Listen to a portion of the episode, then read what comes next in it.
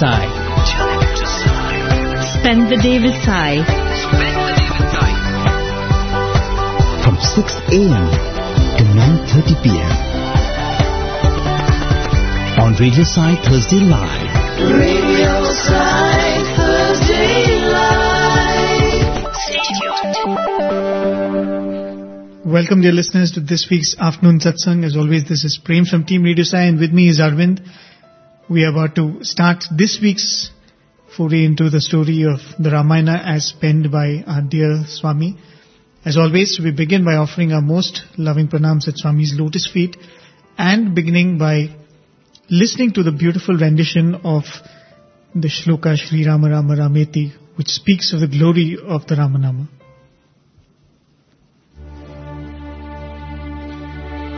Shri Rama Rama Rameti Rame Rame Manorame Sahasranama Tatyam Ramanama Varanane Ramanama Varanane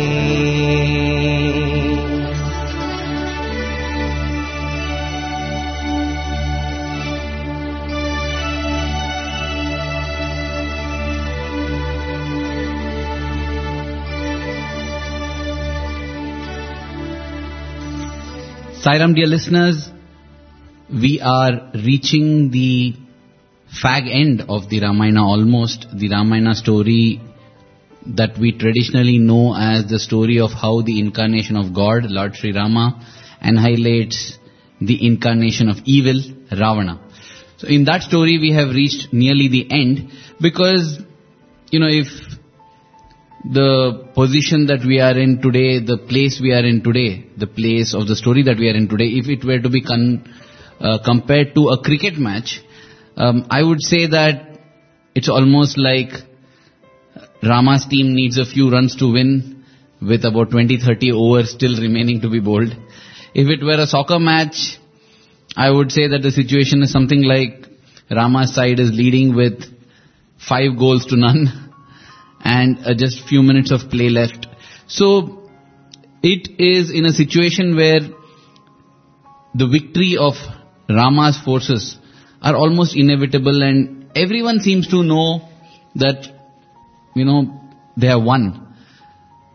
Except for Ravana, because it's almost like his personal pride is at stake, and because of which he has refused to see the inevitable.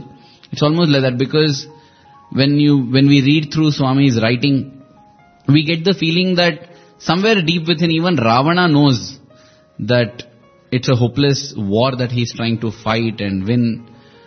Possibly he knew it even in the beginning, but his own ego, his own succumbing to his vices makes him blind to this, which serves as an important lesson to all of us, because it shows clearly what happens when we succumb to our vices.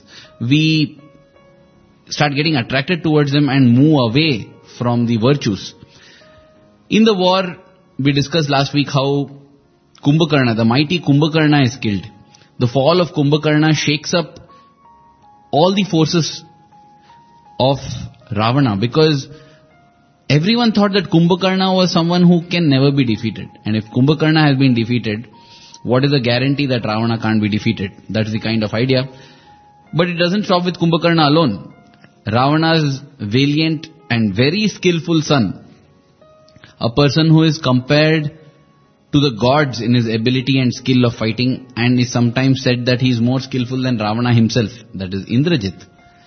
Indrajit is also killed at Nikumbhila Park. We saw how the yagna that he is doing is disrupted by Lakshmana, Hanuman, Vibhishana and the others, and then Lakshmana kills Indrajit. And for the first time, Ravana seems to be facing a very, very personal loss. See, because once a person fathers a child, it's like the family shifts, you know. till you don't have a child, the family is more like you, your siblings, and your parents. But somehow it happened that once you get a child, it shifts and the immediate family becomes you, your wife, and your children. So, among the children also, Meghanada is the eldest. It is often said that the father is most attached to the eldest child, especially if it happens to be a son. And so now Indrajit or Meghnada is killed, and so Ravana is personally hit in such a manner. In fact, Swami writes how Ravana and Mandodari themselves come to the outermost gates of the Lankan kingdom to take the corpse or the body of their fallen son. And Ravana is crying, and Swami writes that when Ravana weeps, even Rama's camp, all the Vanaras, the bears, everyone who is fighting on Rama's side, they too are unable to withhold their tears. That is the amount of sorrow that is wringing Ravana's heart. So, this is what happens when we don't see the writing on the wall, when we don't realize that evil is futile, vices are futile, it's turned to change. If that doesn't happen, you are bound to meet with sorrow, and that is what has happened to Ravana. So, Ravana and the entire Rakshasa forces are grieving, and at the end of that day's battle, even the forces of Rama, all the Vanaras and bears, they are also very tired and fatigued because this has been a long day, a day in which two great personalities have been killed and they have also received a lot of injuries and, they have been hit by these two heroes. So they are also tired while the Rakshasa forces are tired, demoralized and devastated. Right, and going by the story, this entire event of Meghnada being vanquished, that duel between Meghnada and Lakshmana. Happens in this park which is called the Nikumbhila Park, where he is supposed to be doing a penance and a small yagna in a sense, and Lakshmana goes and disrupts that and kills him. So this whole thing happens in the absence of Rama. So the first thing which they do is Lakshmana comes back and describes to Rama the entire event as it happened, and Rama is extremely pleased. As we said, in many ways, in fact, in many versions of the Ramayana, they speak of the killing of Meghnada as the end of the war. The next part which comes, which is of course the killing of Ravana, which comes later, is almost like an inevitable thing which had to happen. Almost like, as you said, the last war which had to be bowled, even though that it's just mandatory. That's mandatory, all. And you just go through the mere formality. Yeah, formality. Because he really was a person who was, was the final fortress they had to cross. And as you're saying, that attachment to Meghnada was not only because it was a son, not only because it was an elder son, because it was a person who had all the capacity to, carry forward that legacy. Because many times it'll happen, if you have a musician father, if you have a artisan father, there will be a certain amount of attachment to that son who takes to the art. To whom you're able to pass on the art and who'll probably live your life even after you're gone, that sort of a thing.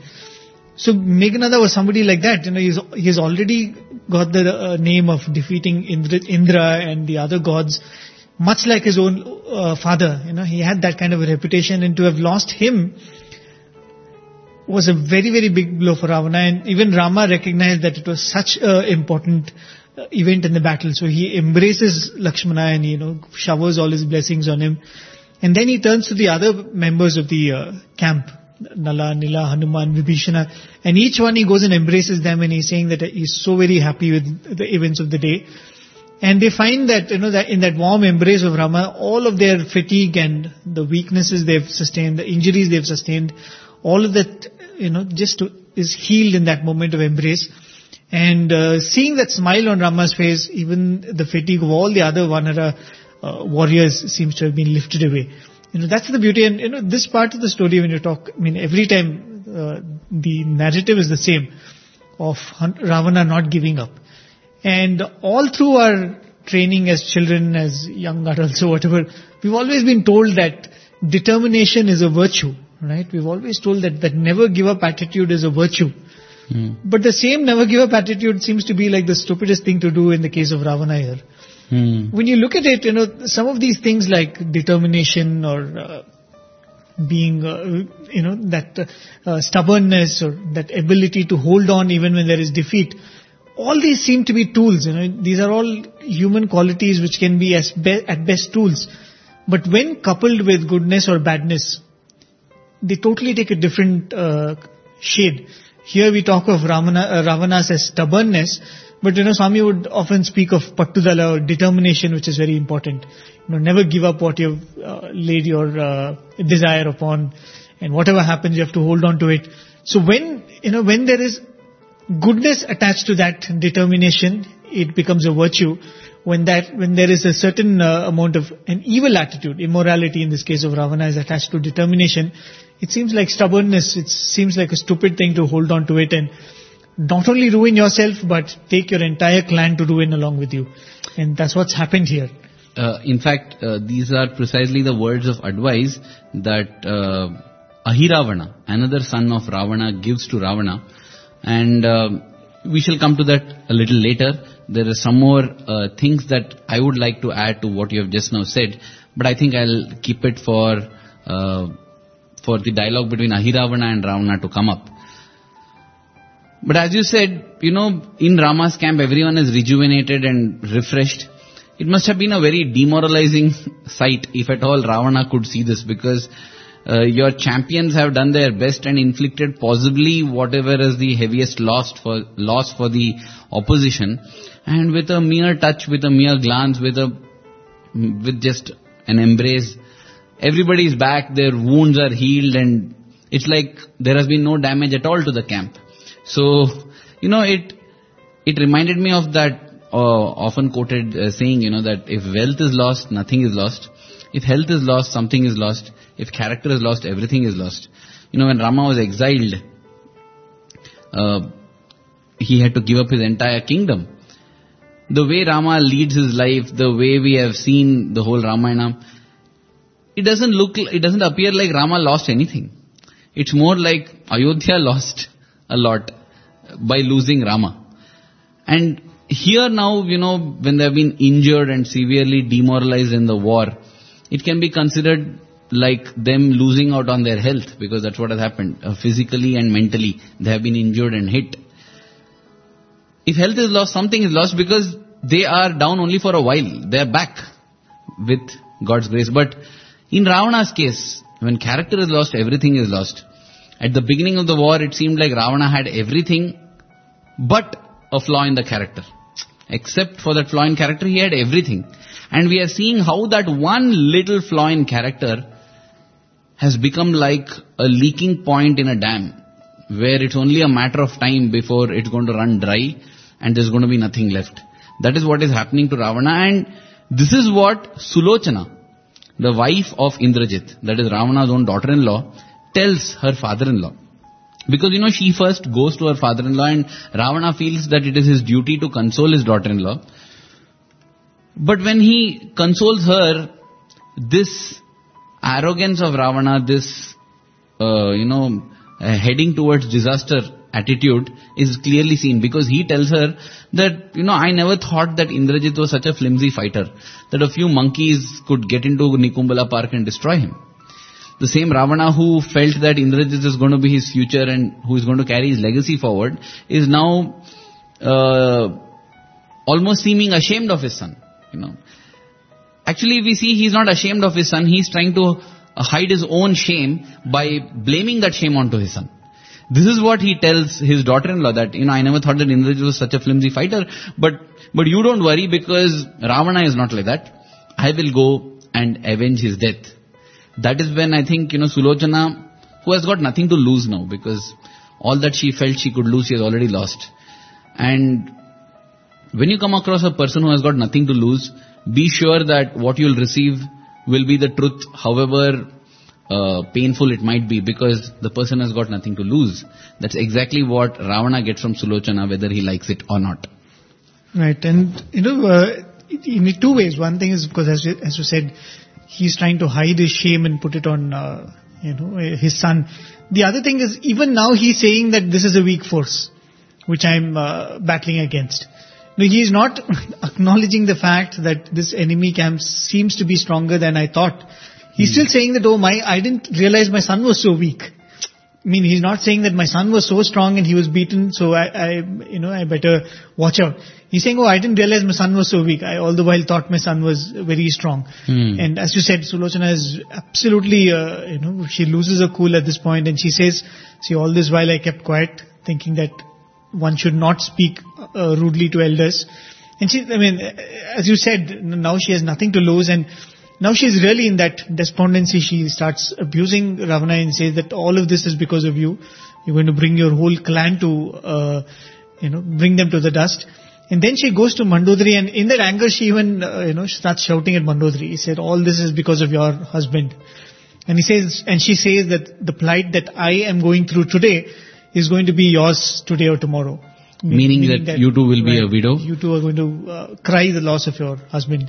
Oh, an important point that she makes to Ravana is that your anger is the cause for all this destruction.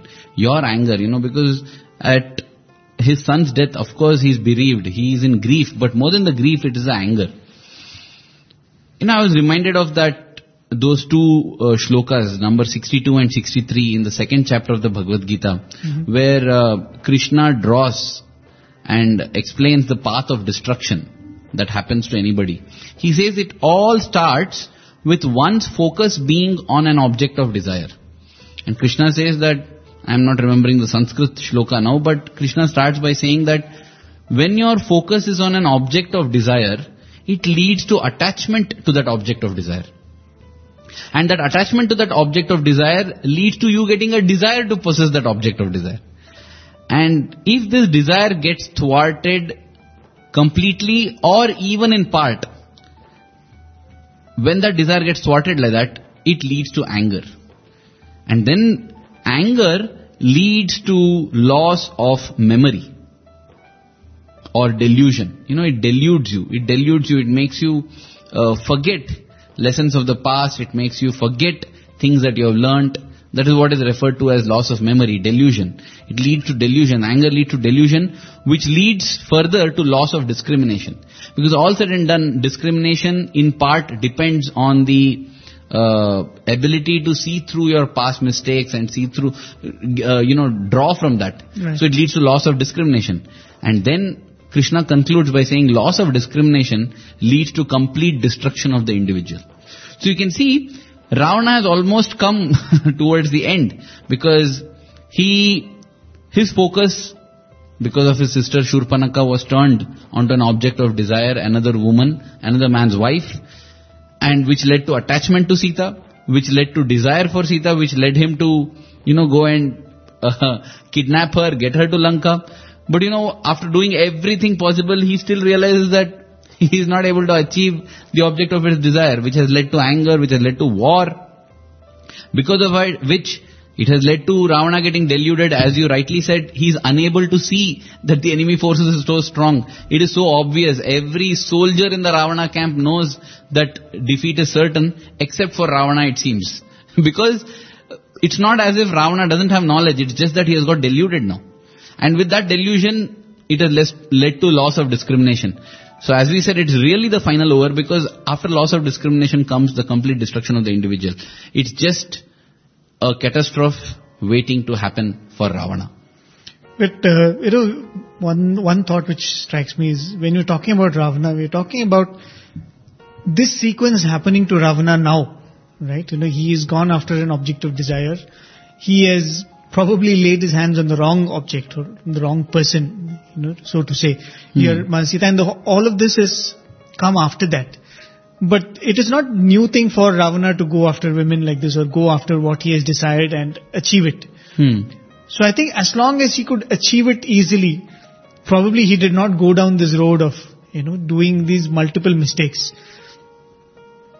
And I think all of that was probably a chance for him to reconcile and say that, at all of these stages, if you had removed the desire, you could have probably learned the lesson without going through this each process.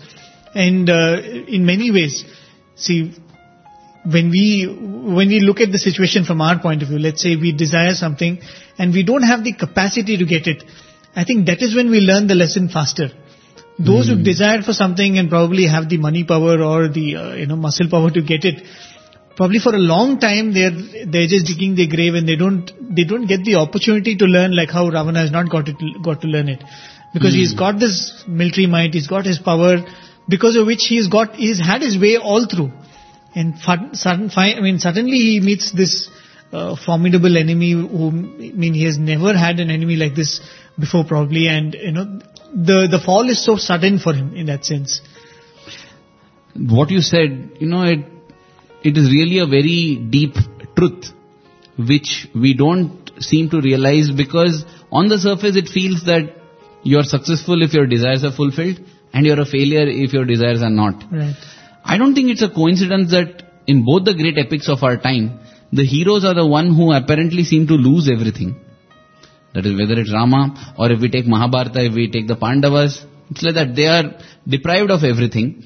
And the villains seem to be having everything. Yet, it shows that though Duryodhana seemed to have everything, though the Kauravas seemed to have everything, they actually had nothing.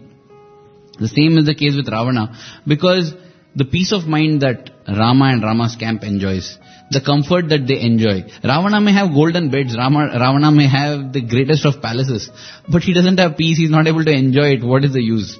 At the same time, a rock is becoming a comfortable thing for the Vanara there, because he is on the side of Rama.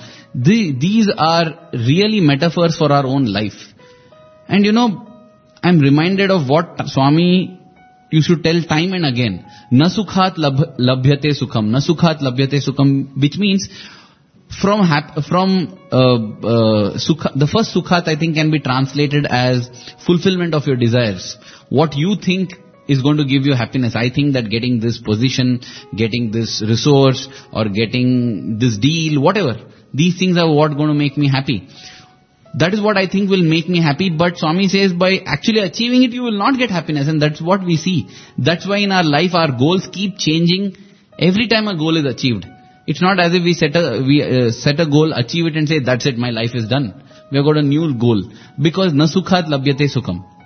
At the same time, we have so many cases where a person who apparently fails to achieve his goal learns so much that what he or she achieves later in life is much grander, much more beautiful, much more deeper, and much more stronger than the original goal itself.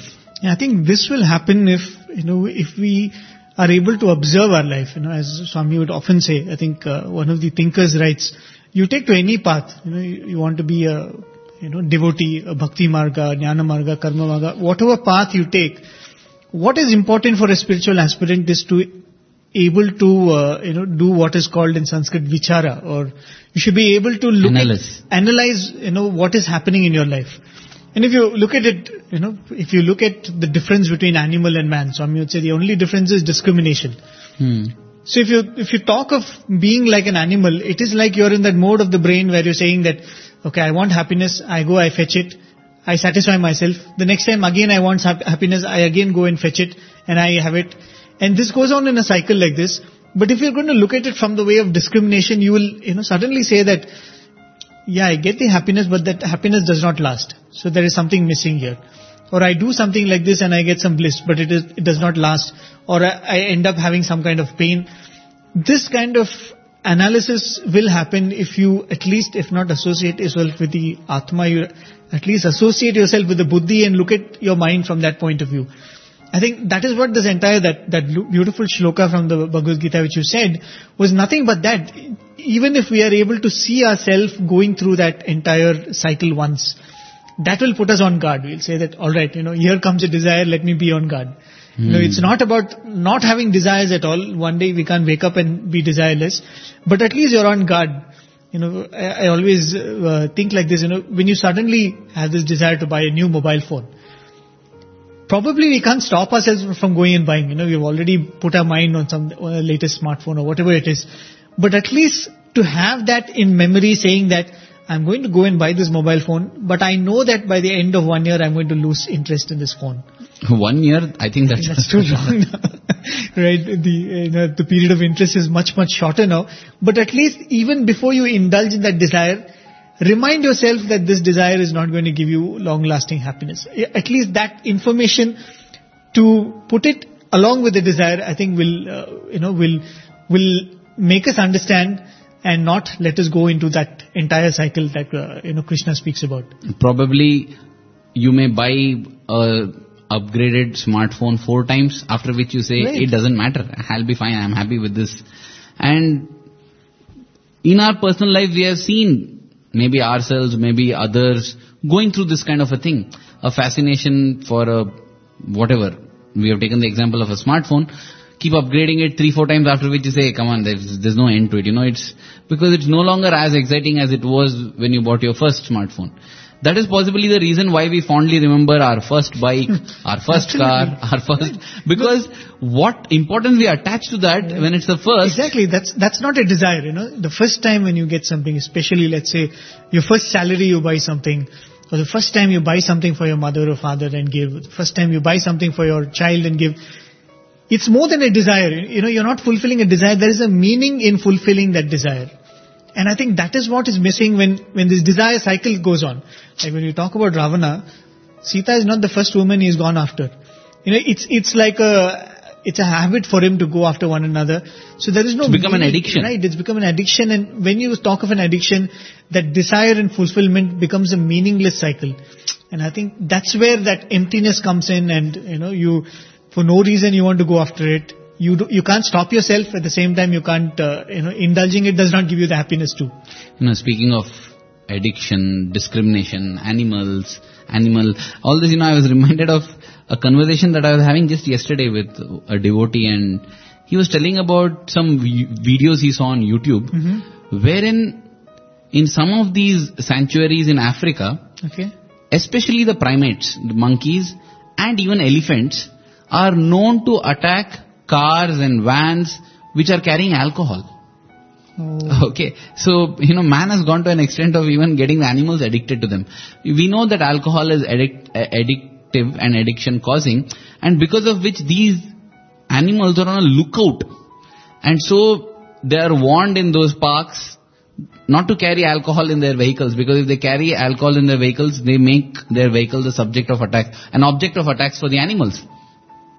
So, I was just thinking, the animal now, I feel it has got no choice. I think that elephant which has got addicted to liquor, or that monkey which has got addicted to liquor, I don't think it has any hope in life. There is no moral standing there which says that this is not good. Plus it doesn't have a discrimination to choose not to drink.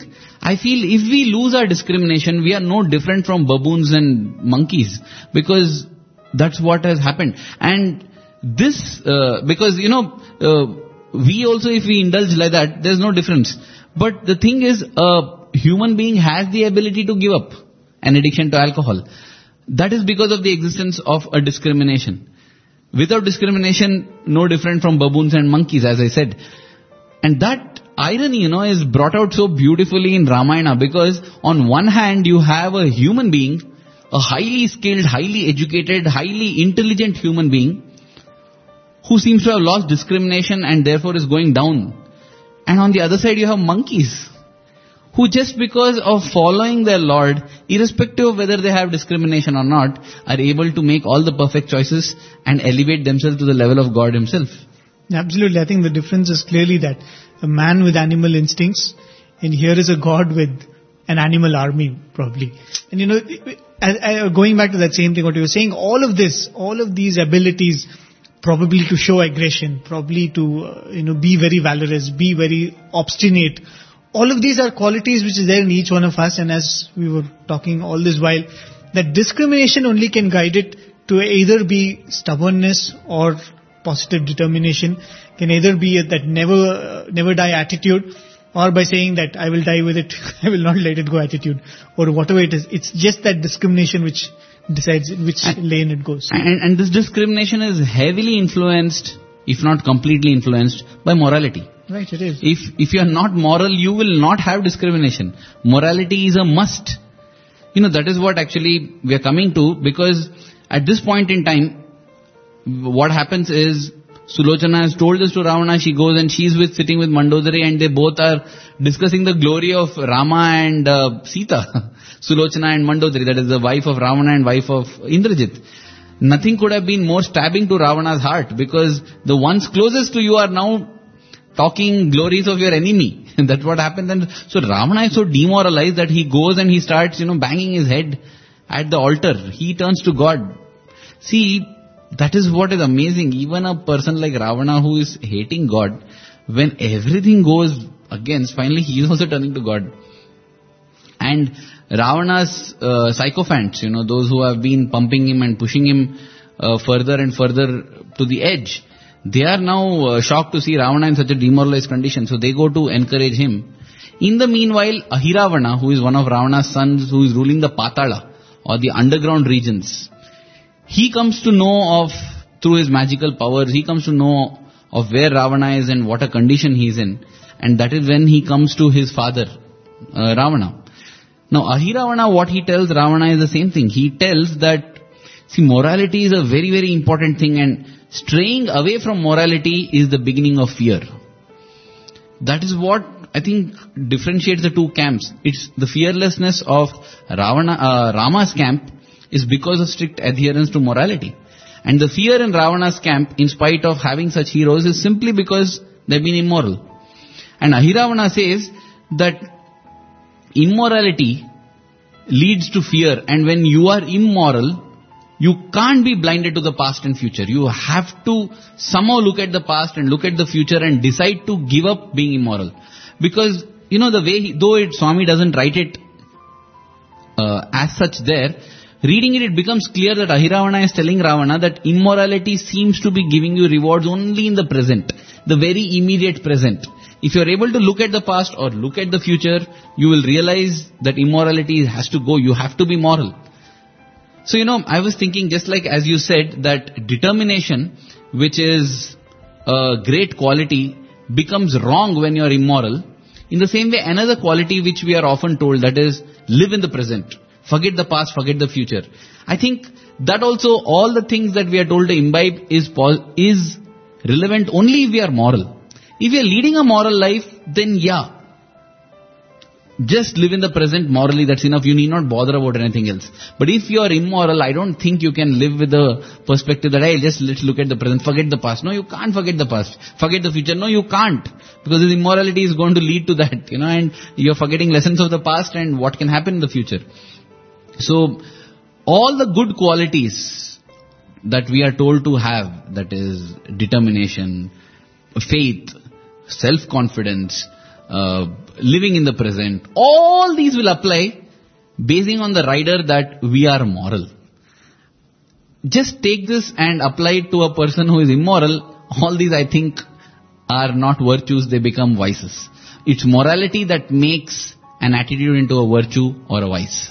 Exactly. If you look at it, you have Ahiravana who is a demon himself, coming and giving a discourse on immorality, and he's saying that immorality will bring downfall. I think reading in between the lines, even among the demons, there was a sense of morality then. And, even Rakshasa is telling that you strayed from morality and that's why you're going through this. Which means, even in the demons' camp, there was a sense of morality which was there. Then what made them Rakshasas? That's what I was wondering, if the Rakshasas also had a sense of morality, what really made them Rakshasas? Maybe that aggression, that was something which made them stand apart, and maybe that desire to earn more, to conquer more, and that was there. And that's why if you look at it, I think there are some of these qualities like probably desire or the idea of even greed for power or any of these. I think all of these qualities can be sublimated at some point of time when you turn towards God or when you turn towards goodness.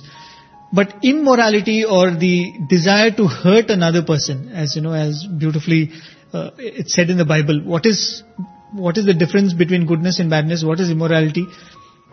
You try to do something to others which you don't want others to do to you. That's like the basic idea of goodness. If you do that, quality alone can never be sublimated. The desire to inflict pain on the other person and to enjoy that is a quality which can never be sublimated. I think that is the immorality which which Ravana is getting into, and he's saying that I will take your wife, I will stray into this, and to defend it as by saying that you are wrong in coming and asking for your wife whom I have taken away from you. And that immorality is probably what is being referred to here.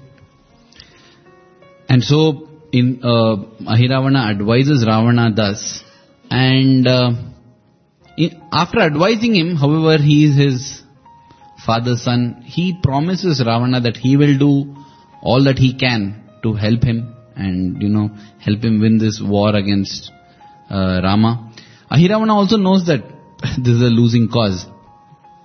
One more interesting thing, you know, while reading this same Ramkatha Rasavahini, this part, it triggered in me about how Ahiravana, you know, when he gets to know what is the plight of Ravana, that Ravana is in his shrine, you know, in front of Shiva, in front of the linga, and he's crying, he's weeping inconsolably, and, you know, this is a Ravana that Ahiravana has never imagined also, forget seeing.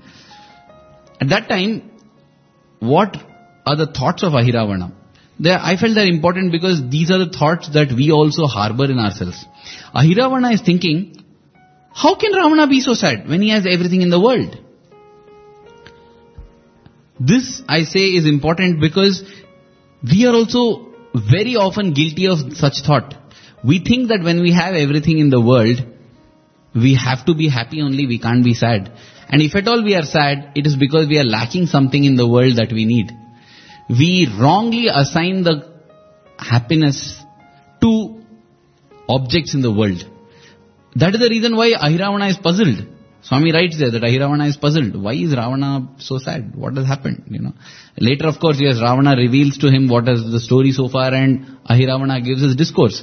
But in the beginning, Ahiravana is also thinking like, which means he associates worldly glory and power to happiness. So Ravana is the ruler for all the three kingdoms. See, Ahiravana is ruling the Patala, and Indrajit had defeated Indra. He was ruling the heavens. So everything is under Ravana's control, yet why is he happy? I think this is something that we too should definitely break, because happiness never comes from the world. In fact, even as you're saying this, I'm reminded of, I think last week, sometime we posted the interview with Mr. Jim Sinclair. Hmm. No, he speaks of that. We all know Jim Sinclair. When he came to Swami, he was, I think, the richest man in the world in the 80s when he came to Swami.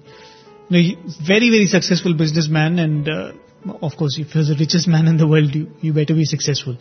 And, you know, flourishing business, he had a very good family and nothing to worry about. I mean, he had a complete life in all senses. But he said for 30 years he had a pain in his heart, which was like, as he would say that, you know, why was I born 2000 years after Jesus left this earth? And he said that was such an unfair thing to me. Mm. And this was a pain which was so strong that, you know, it lasted for 30 years, and you can imagine that. And finally, Swami appears to him in his room in US, and then he comes to know of Swami. Then finally he makes his first trip to India. And in that first interview, you know, what was the first question Swami asked him? Mm. Very interesting. Swami asks him, I gave you everything. Why are you still unhappy? Imagine, that's the first question Swami asked him. I've given you everything. Mm. In fact, Swami must have had in his mind that I've given you more than I've given anybody else. Swami said, I've given you everything. Why are you still unhappy? Because, you know, when Swami said that, he was so struck, because he has never spoken about this unhappiness with anybody else. Hmm. That it was the deepest feeling in him, and Swami was talking about it. And it was also an acknowledgement to what he had come to understand, that this unhappiness will not be removed by, you know, how much ever success he gathers through his life. And Swami is acknowledging that, and, you know, and at the end of it he says, Swami asked him, will you do something for me? So now he was ready to offer his entire wealth at Swami's feet. Now, that was the emotional point he was at. Mm. Because imagine if somebody could appear in your locked room, you would do anything for that person, right? And speak of the deepest pain that is in your heart. So he said, Swami, anything for you. And Swami said, be happy for me. And that is what it is, you know, when you look at the entire stories like this, and when all of these becomes data in your mind. All success cannot give you happiness. All wealth cannot give you happiness. As we are talking about this entire period of the war, the kind of happiness which Swami describes of the Vanaras, I mean, it's unmatched. You're in the middle of a war. You're in the middle of, probably you're losing your comrades all around you. But to have that happiness. Swami says, you know, these Vanaras look at that smile on Rama's face, and everything is gone, all the fatigue, all the pain and all the injuries gone. I think that is emotion, or that is a feeling that all of us can connect with, because personally I remember how many times, you know, it has happened that the day goes bad, you're feeling horrible, things don't go right on different fronts, possibly on the health front, on the finance front. It has happened so many times. Of course, on many occasions these things you write in a letter and present it to Swami, but I must confess that it has happened many times that I've written the letter, I've held it, and as Swami comes close during darshan, he looks, and that beautiful bewitching smile, unforgettable it is. And when you see that smile, you know, Prem, you suddenly feel, hey, what is this that I'm giving? You know, what is this health problem? You feel so small those things are. You feel so insignificant there. You know, the other time it might have felt like the end of the world for you because someone dear to you is sick. But at that point in time, he just looks and smiles and nothing else. It's nothing else. And it's not as if that he is even looking at you and smiling. It might just be a smile in your direction. And suddenly you feel, what is... And I put the letter back in my pocket and just sit and I feel, enjoy. Means, so when we read in the Ramkatha that the Vanaras were just happy with Rama's smile, I don't think it is even a little bit of an exaggeration, because we have personally experienced that in our lives.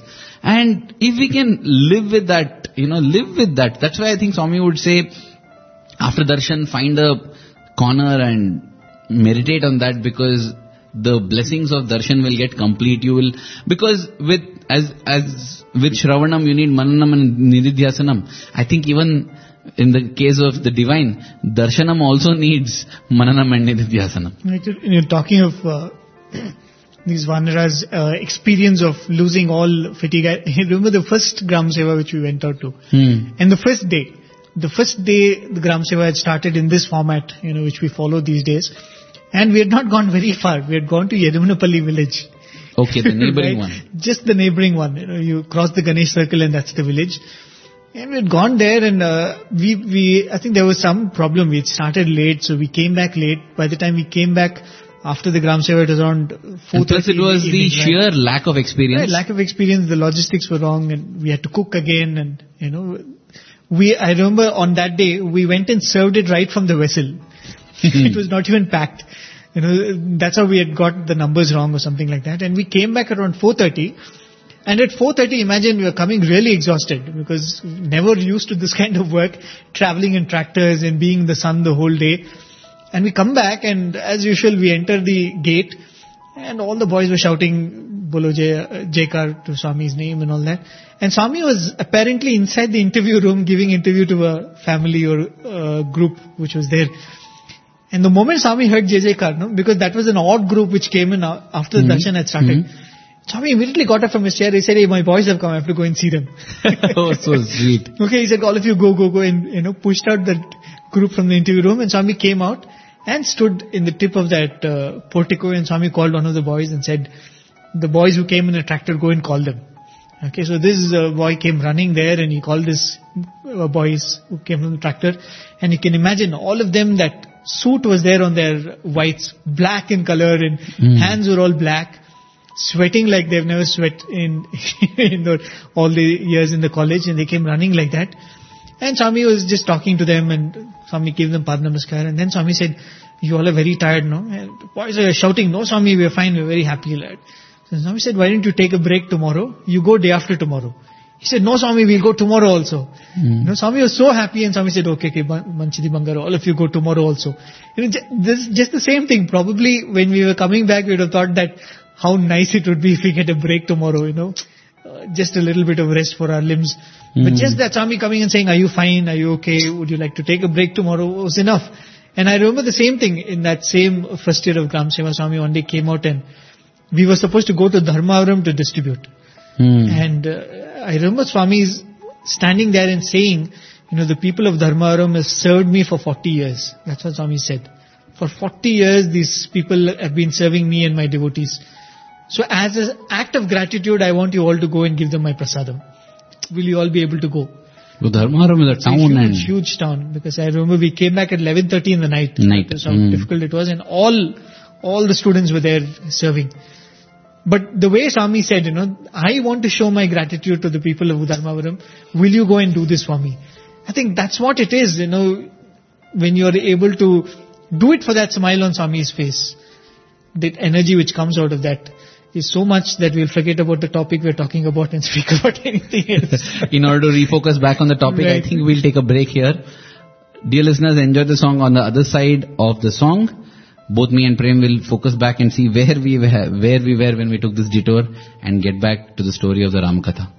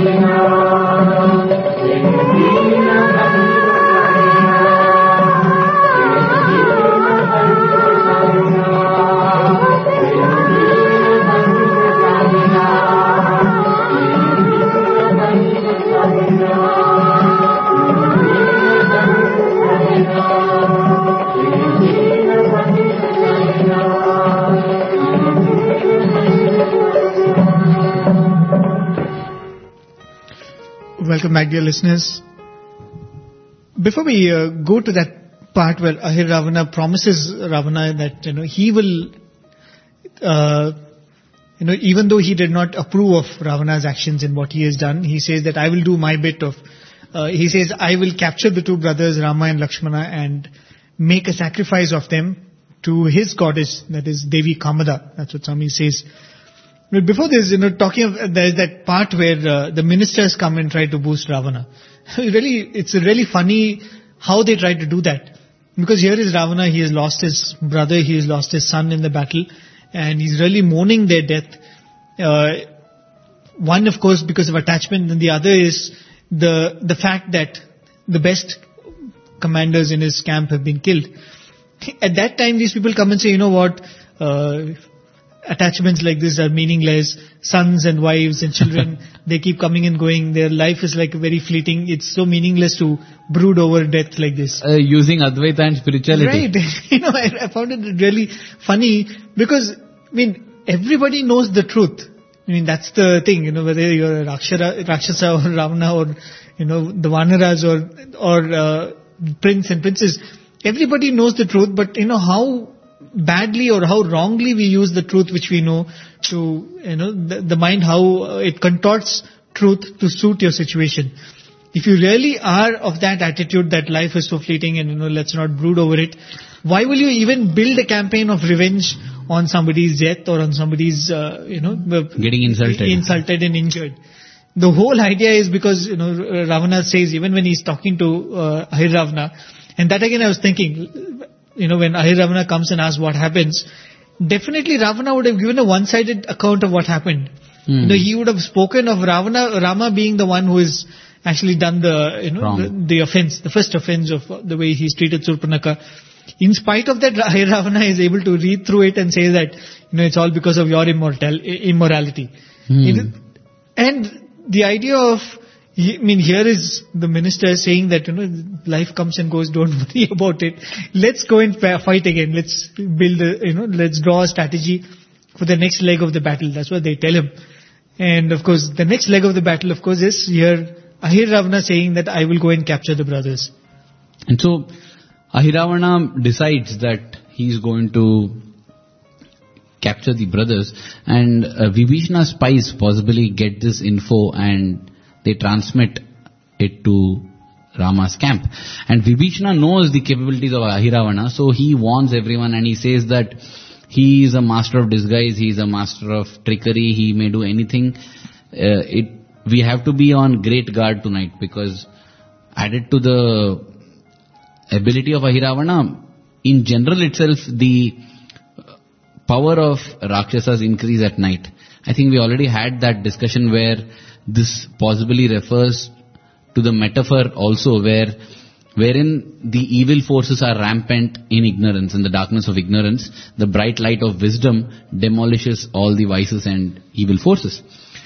And so that night, in order to protect Rama, Lakshmana, the protectors of the whole universe, as I say that statement, I was reminded how some of us got the opportunity to, go every night to Swami's residence. Mm-hmm. And the reason we were given is we are doing security duty.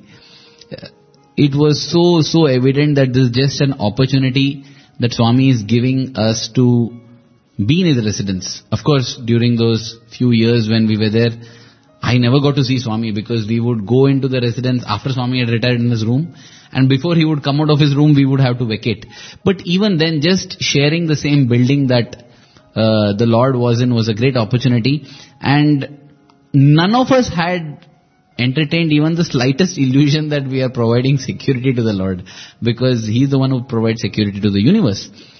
So I'm sure it's with that same kind of attitude that Hanuman and others also realized that they have to provide security to Rama and Lakshmana.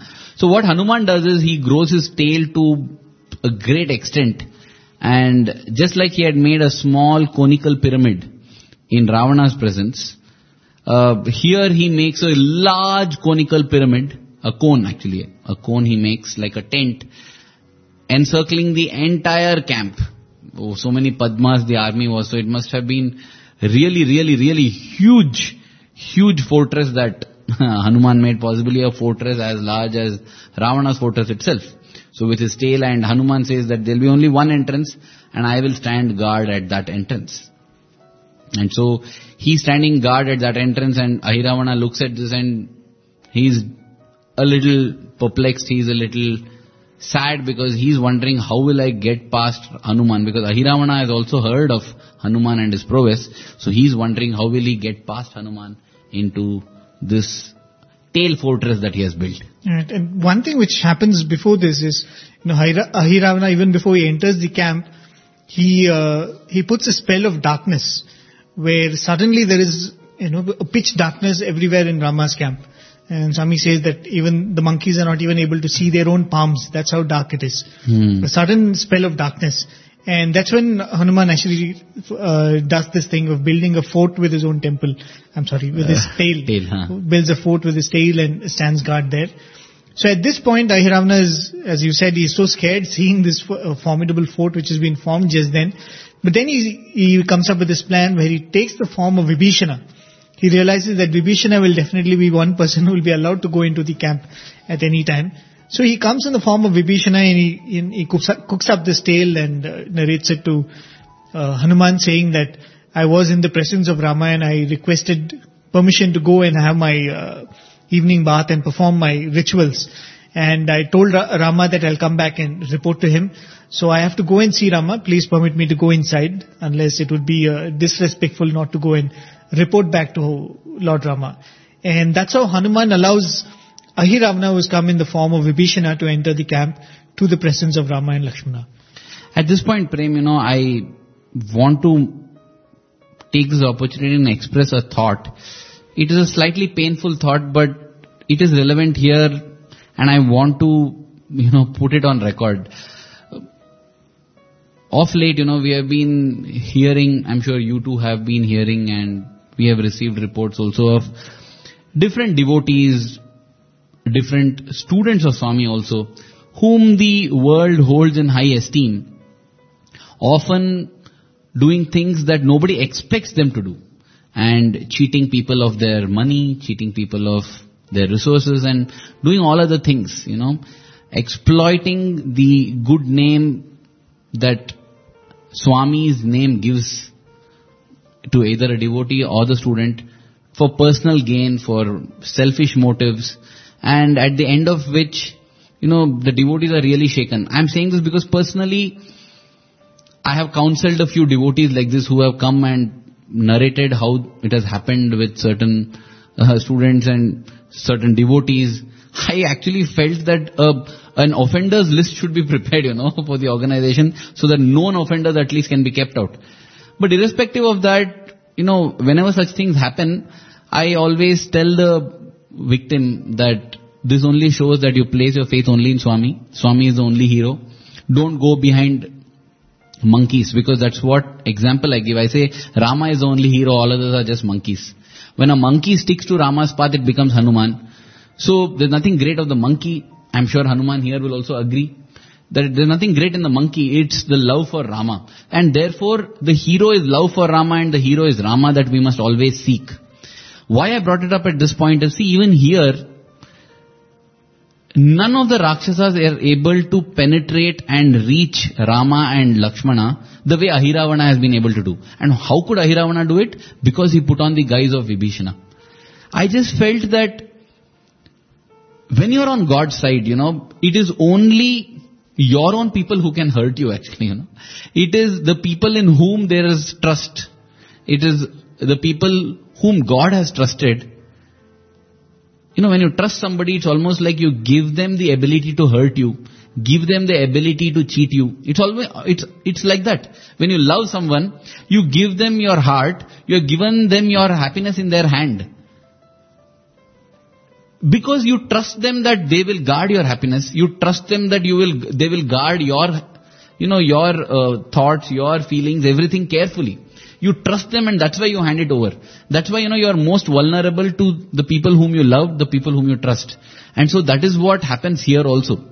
And seeing this, when I was reading this example, this struck me because of, in recent times, so many such cases we are hearing of people being exploited in Swami's name, and they later realize it when it's possibly too late. And apparently some of the people who are swindling and doing such things are doing it in such a perfect manner that you can't even build up a legal case against them. So it's such things. So it's painful to hear, but this is just a thought to ponder upon, that when you place your trust in anybody, you're giving them the ability to hurt you in any way possible. And that's why I'm reminded of that discourse in 2003 or 4, I think, in Brindavan. Swami was giving the discourse. In the discourse, he very clearly said, love everyone, but trust no one other than God. Because if you trust anybody else, you are bound to get thrown down, you are bound to get hurt. Very clearly, Swami made this statement.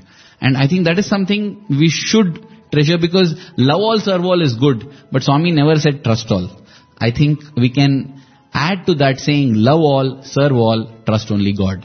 Yeah, it's definitely not a very pleasant thing to talk about, but definitely it's something which we all have to think about. In fact, I was talking to Professor Sudhir Bhaskar, who has come back from the United States. You know, he'd been there for one of the retreats. So one of the things he said was, you know, there is a lot of confusion in the minds of people when they talk about what Swami wants and what Swami expects.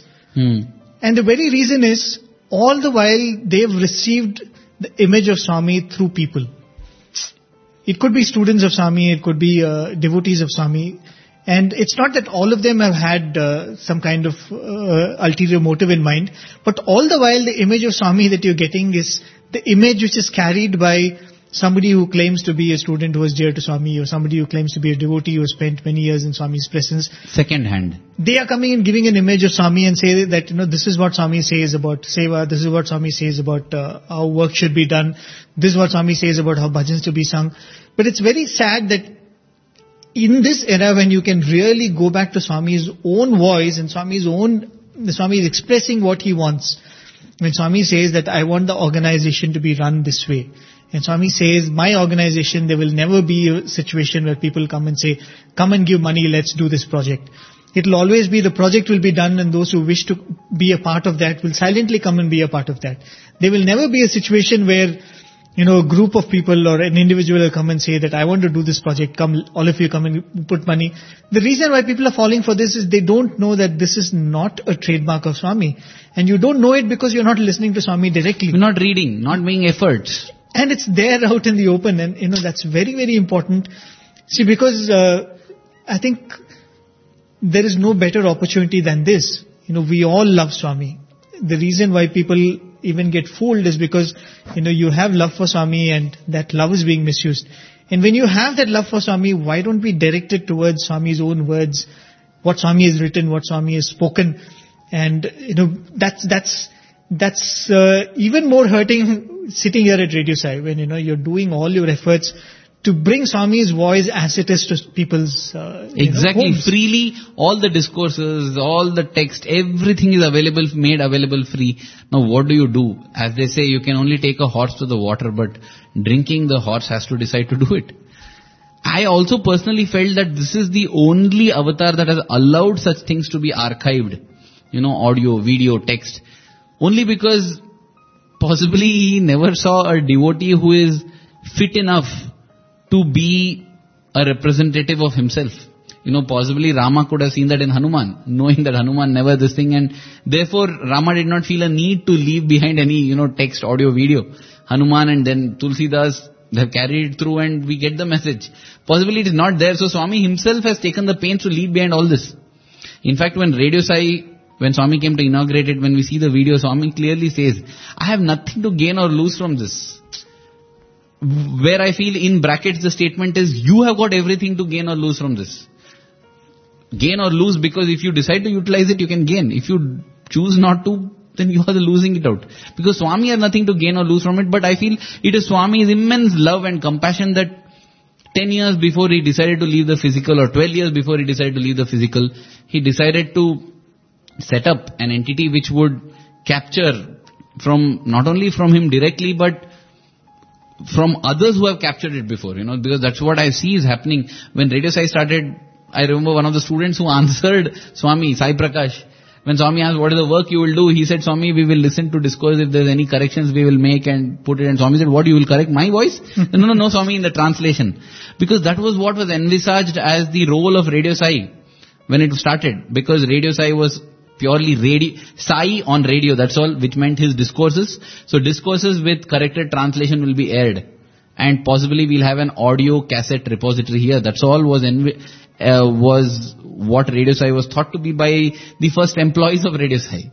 Today the same employees know what a huge vision Swami had when it started, because even in that interview itself, Swami is saying what's on the internet, what's going on in Prashanthinilayam, what's happening there, everything will come together, and he was speaking of convergence of technologies, and which made absolutely no sense then. And today we are so thrilled.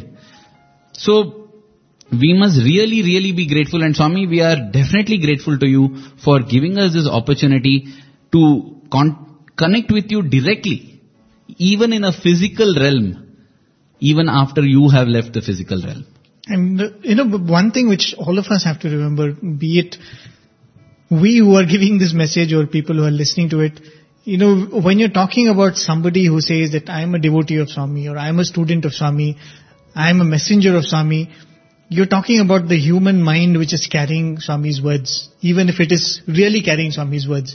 The human mind is so vulnerable that many, many years spent in Swami's presence can leave it untransformed.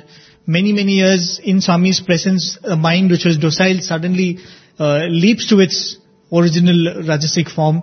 And all of this is possible in the human mind. And as devotees, when we are turning to Swami, we have to keep ourselves aware of our own mind too, not about just others' mind, our own mind, and keep more importantly that, our own mind, and saying that, you know, this, what the mind which was when there was no power is so different from the mind which has power. The mind which was in a poor man's body is so different when the same mind is in a rich man's body. You know, when you become rich, when you acquire influence, when you acquire authority. All of this we should recognize, you know, the entire epic like Ramayana is all about that. The same Ravana who could do penance, who could sit in one place for years together, have his senses under control, have his mind under control and do penance, the same Ravana is doing all this right now. I mean, it's not a different Ravana, it's the same Ravana who is not able to control his senses, he's not able to control his temper, he's not able to discriminate. And it is just a sign of what can happen to a human mind. In contrast, Swami gives the example of Rama, saying that Rama's face remained unchanged on the day of coronation, when 1 minute before he was going to become the emperor of the realm, and 1 minute later he's a nobody and he has to wear bar clothes and go to the forest. It's precisely the same about Swami. You know, whenever we speak about the Satyam Shivam Sundaram, we spoke about that. There was a time when Swami had one robe on himself and one robe drying, and that's all he had. And there was a time when Swami had to come out and distribute 700 robes because people were giving him robes after robes. But the Swami never changed. And that's precisely when we spoke to Mr. Nagraj. I think we mentioned this sometime back. He's a person whose family came to Swami in the 1940s. And he himself had his first darshan probably in the 50s. And when we asked him, sir, what is one striking thing about Swami? You've seen Swami for so many decades. And without thinking for a moment, he said, I saw Swami in the 50s. I'm seeing Swami now. Swami has not changed. He said, Puttaparthi has changed, Prashanthinilayam has changed, the people around Swami has changed, the organization has changed, the ashram has changed, but Swami has not changed one bit. I think that is a state we all have to attain. As Swami would say, you know, samadhi is actually nothing but the dhi means the mind, and the mind which is always at the same state. Sama. I don't know about others, Prem. I'm definitely enjoying these digressions, but I guess we'll take a break again, and after this break we'll really refocus back onto the story. Right. So dear listeners, that's a promise. We will go to Ahiravana and what happens there. We will be concluding that story. We will not leave you in suspense, because this is the completion of the Ramayana fortnight. So after the break we will take up the story of Ahiravana.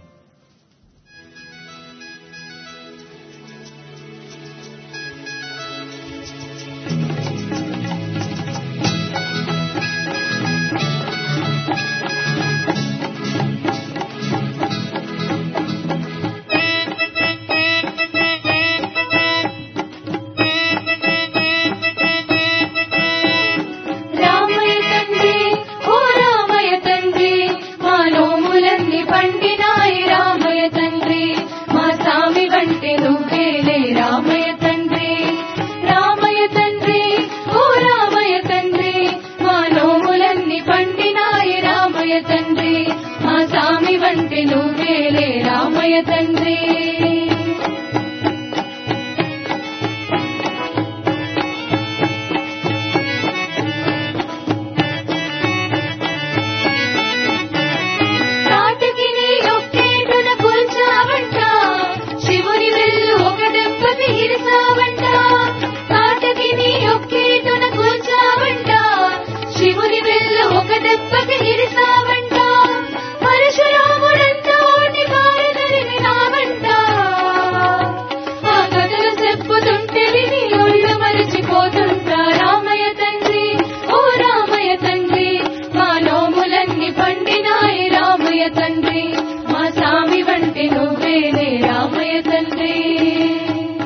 తన పాదధూళిచే అహల్యకు శాప విమోచనమొనరించిన శ్రీరాముని కమనీయ గాథను ఎరిగిన గుహుడు. ఆగు బాబు ఆగు. అయ్యానే వత్తుండా బాబు నేవత్తుండా, అయ్యానే వత్తుండా బాబు నేవత్తుండా, నీ car దుమ్ము సోకిరా యాడిది అయినారండా, నా నావ మీద కాలు పెడితే ఏమవుతాదో దండ, నీ కాలు దుమ్ము సోకిరా యాడిది అయినారంట, నా నావ మీద కాలు పెడితే ఏమవుతాదో దండ, దయచూపి ఒక్కసారి కాళ్ళు కడగనీయమంట, మూడు మూర్తుల నువ్వు నారాయణ మూర్తివంట రామయ్య తండ్రి ఓ రామయ్య తండ్రి మా నోములన్నీ పండినాయి రామయ్య తండ్రి మా స్వామి వంటి నువ్వేలే రామయ్య తండ్రి రామయ్య తండ్రి ఓ రామయ్య తండ్రి మా నోములన్నీ పండినాయి రామయ్య తండ్రి మా స్వామి వంటి నువ్వేలే రామయ్య తండ్రి మా స్వామి వంటి నువ్వేలే రామయ్య తండ్రి మా స్వామి వంటి నువ్వేలే రామయ్య తండ్రి.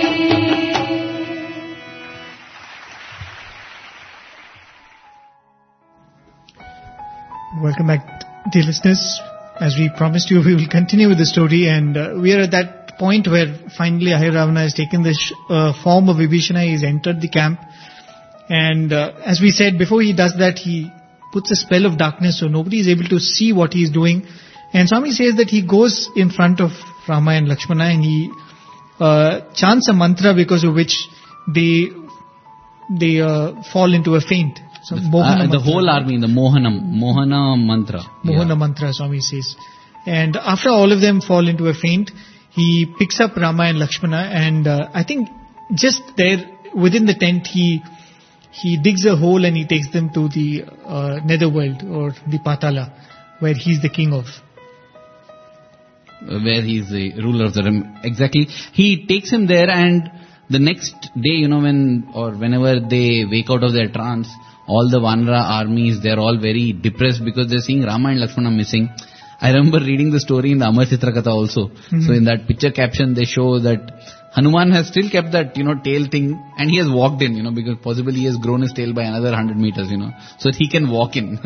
He walks in and he sees, and in the middle there are two holes, that is the route that Ahiravana has taken, because all along the boundaries of this, the Vanaras would be sitting there guarding Rama and Lakshmana, and he has taken them. And when there is chaos and dejection and depression in the camp, it is Vibhishana who rejuvenates everyone, saying that no, I know the ways and this is what he is planning to do. So since the Rakshasas are nightly creatures, till tonight at least nothing will happen to Rama and Lakshmana. And again, Swami makes it a point to write that Rama is aware of all this, but he allows this to happen. Stamping it clear in our minds and hearts that I don't think Rama was caught by some Ahiravana like that. It is just his will. So once the Vanaras are assured that till the night nothing is going to happen, because even the sacrifice, if he is planning to do, will be done only at night, a little cheer comes in the camp, and Hanuman then takes a solemn oath. He says that wherever they may be, whatever it is, I am going to go finish off this Ahiravana and get back Rama and Lakshmana. And I think it's Vibhishana who suggests that Hanuman should go, because he tells that, this is what will happen, and he goes to the Patala and he says, I know the way to go there. One of our warriors must go and bring back Rama and Lakshmana. He looks around. Of course, who else than Hanuman is suitable for such a work? It's a proven track record. Right. So he calls Hanuman and he says that, you should be the one who goes. And of course, that's when Hanuman says that whatever happens by dawn, I'll come back with Rama and Lakshmana. And when he goes to the Patala, Swami writes that he overhears two birds. Patala is underground, so I'm thinking possibly it's another world out there, So he hears two birds of prey discussing that tonight there's such and such a sacrifice that's going to happen, and once that happens we can feast on their bodies and all this. That throws him in a kind of a rage and urgency to do things immediately. That is when he goes to this kingdom, he sees that it's being guarded by another monkey called Makaradvaja. And because they are of the same species, possibly, Hanuman and Makaradvaja, Hanuman has a conversation with Makaradvaja, because it so happens when you go to another country, and in that country you meet somebody who speaks your mother tongue, there is a greater chance of you building a rapport because you have some shared commonality. So this shared commonality of both being monkeys possibly makes them strike a conversation where Hanuman intelligently gathers all the details of the sacrifice that is going to happen from Makaradvaja. Right, and but in spite of this, Makaradvaja is not inclined to allow Hanuman inside. And in fact, he says that probably he knows that what his master is doing is not right, but he's saying that my dharma is to stop anybody who comes here, and my allegiance is to my master, and so you will have to fight me before you enter the Patala.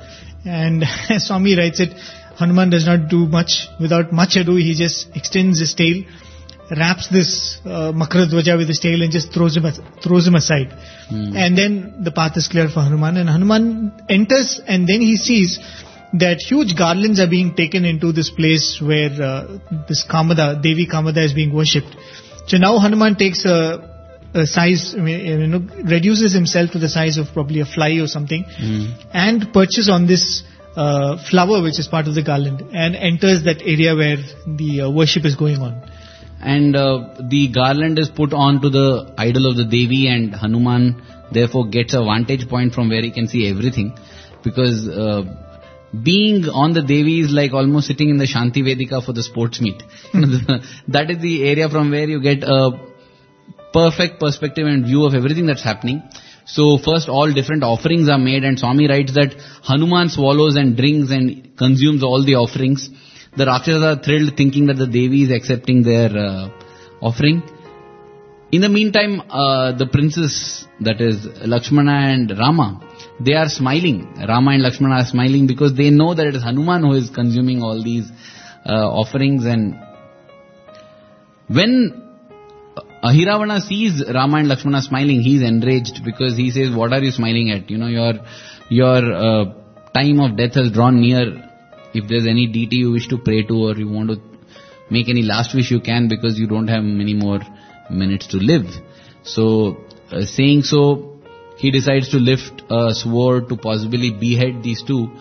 That is when Hanuman, in an instant, jumps out screaming and shouting.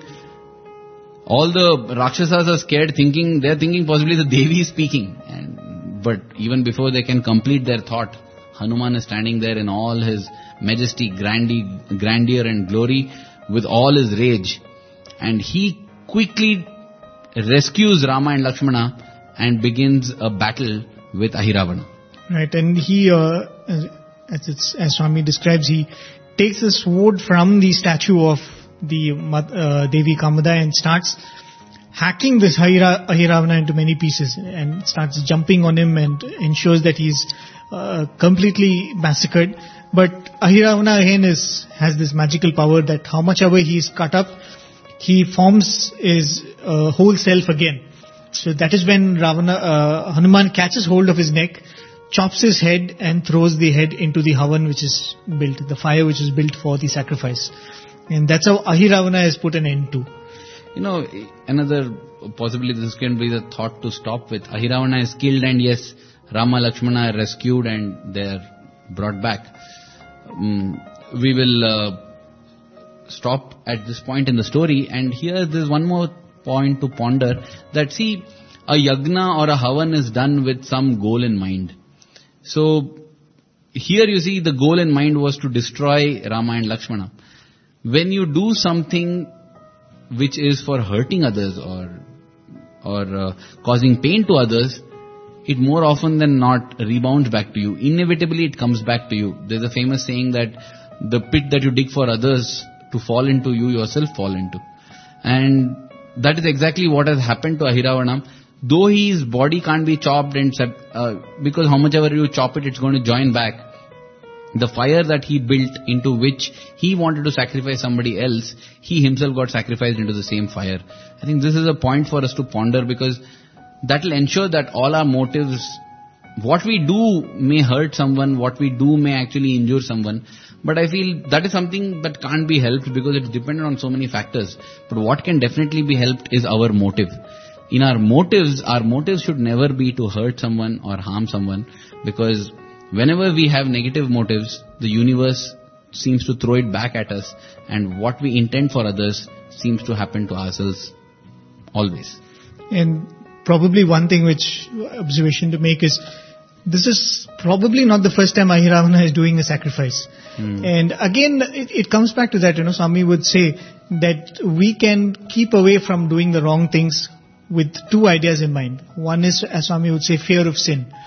But fear of sin will go away when you do wrong things and bad things don't happen to you immediately. When you get away with it. When you get away with it, that's when the fear of sin goes away.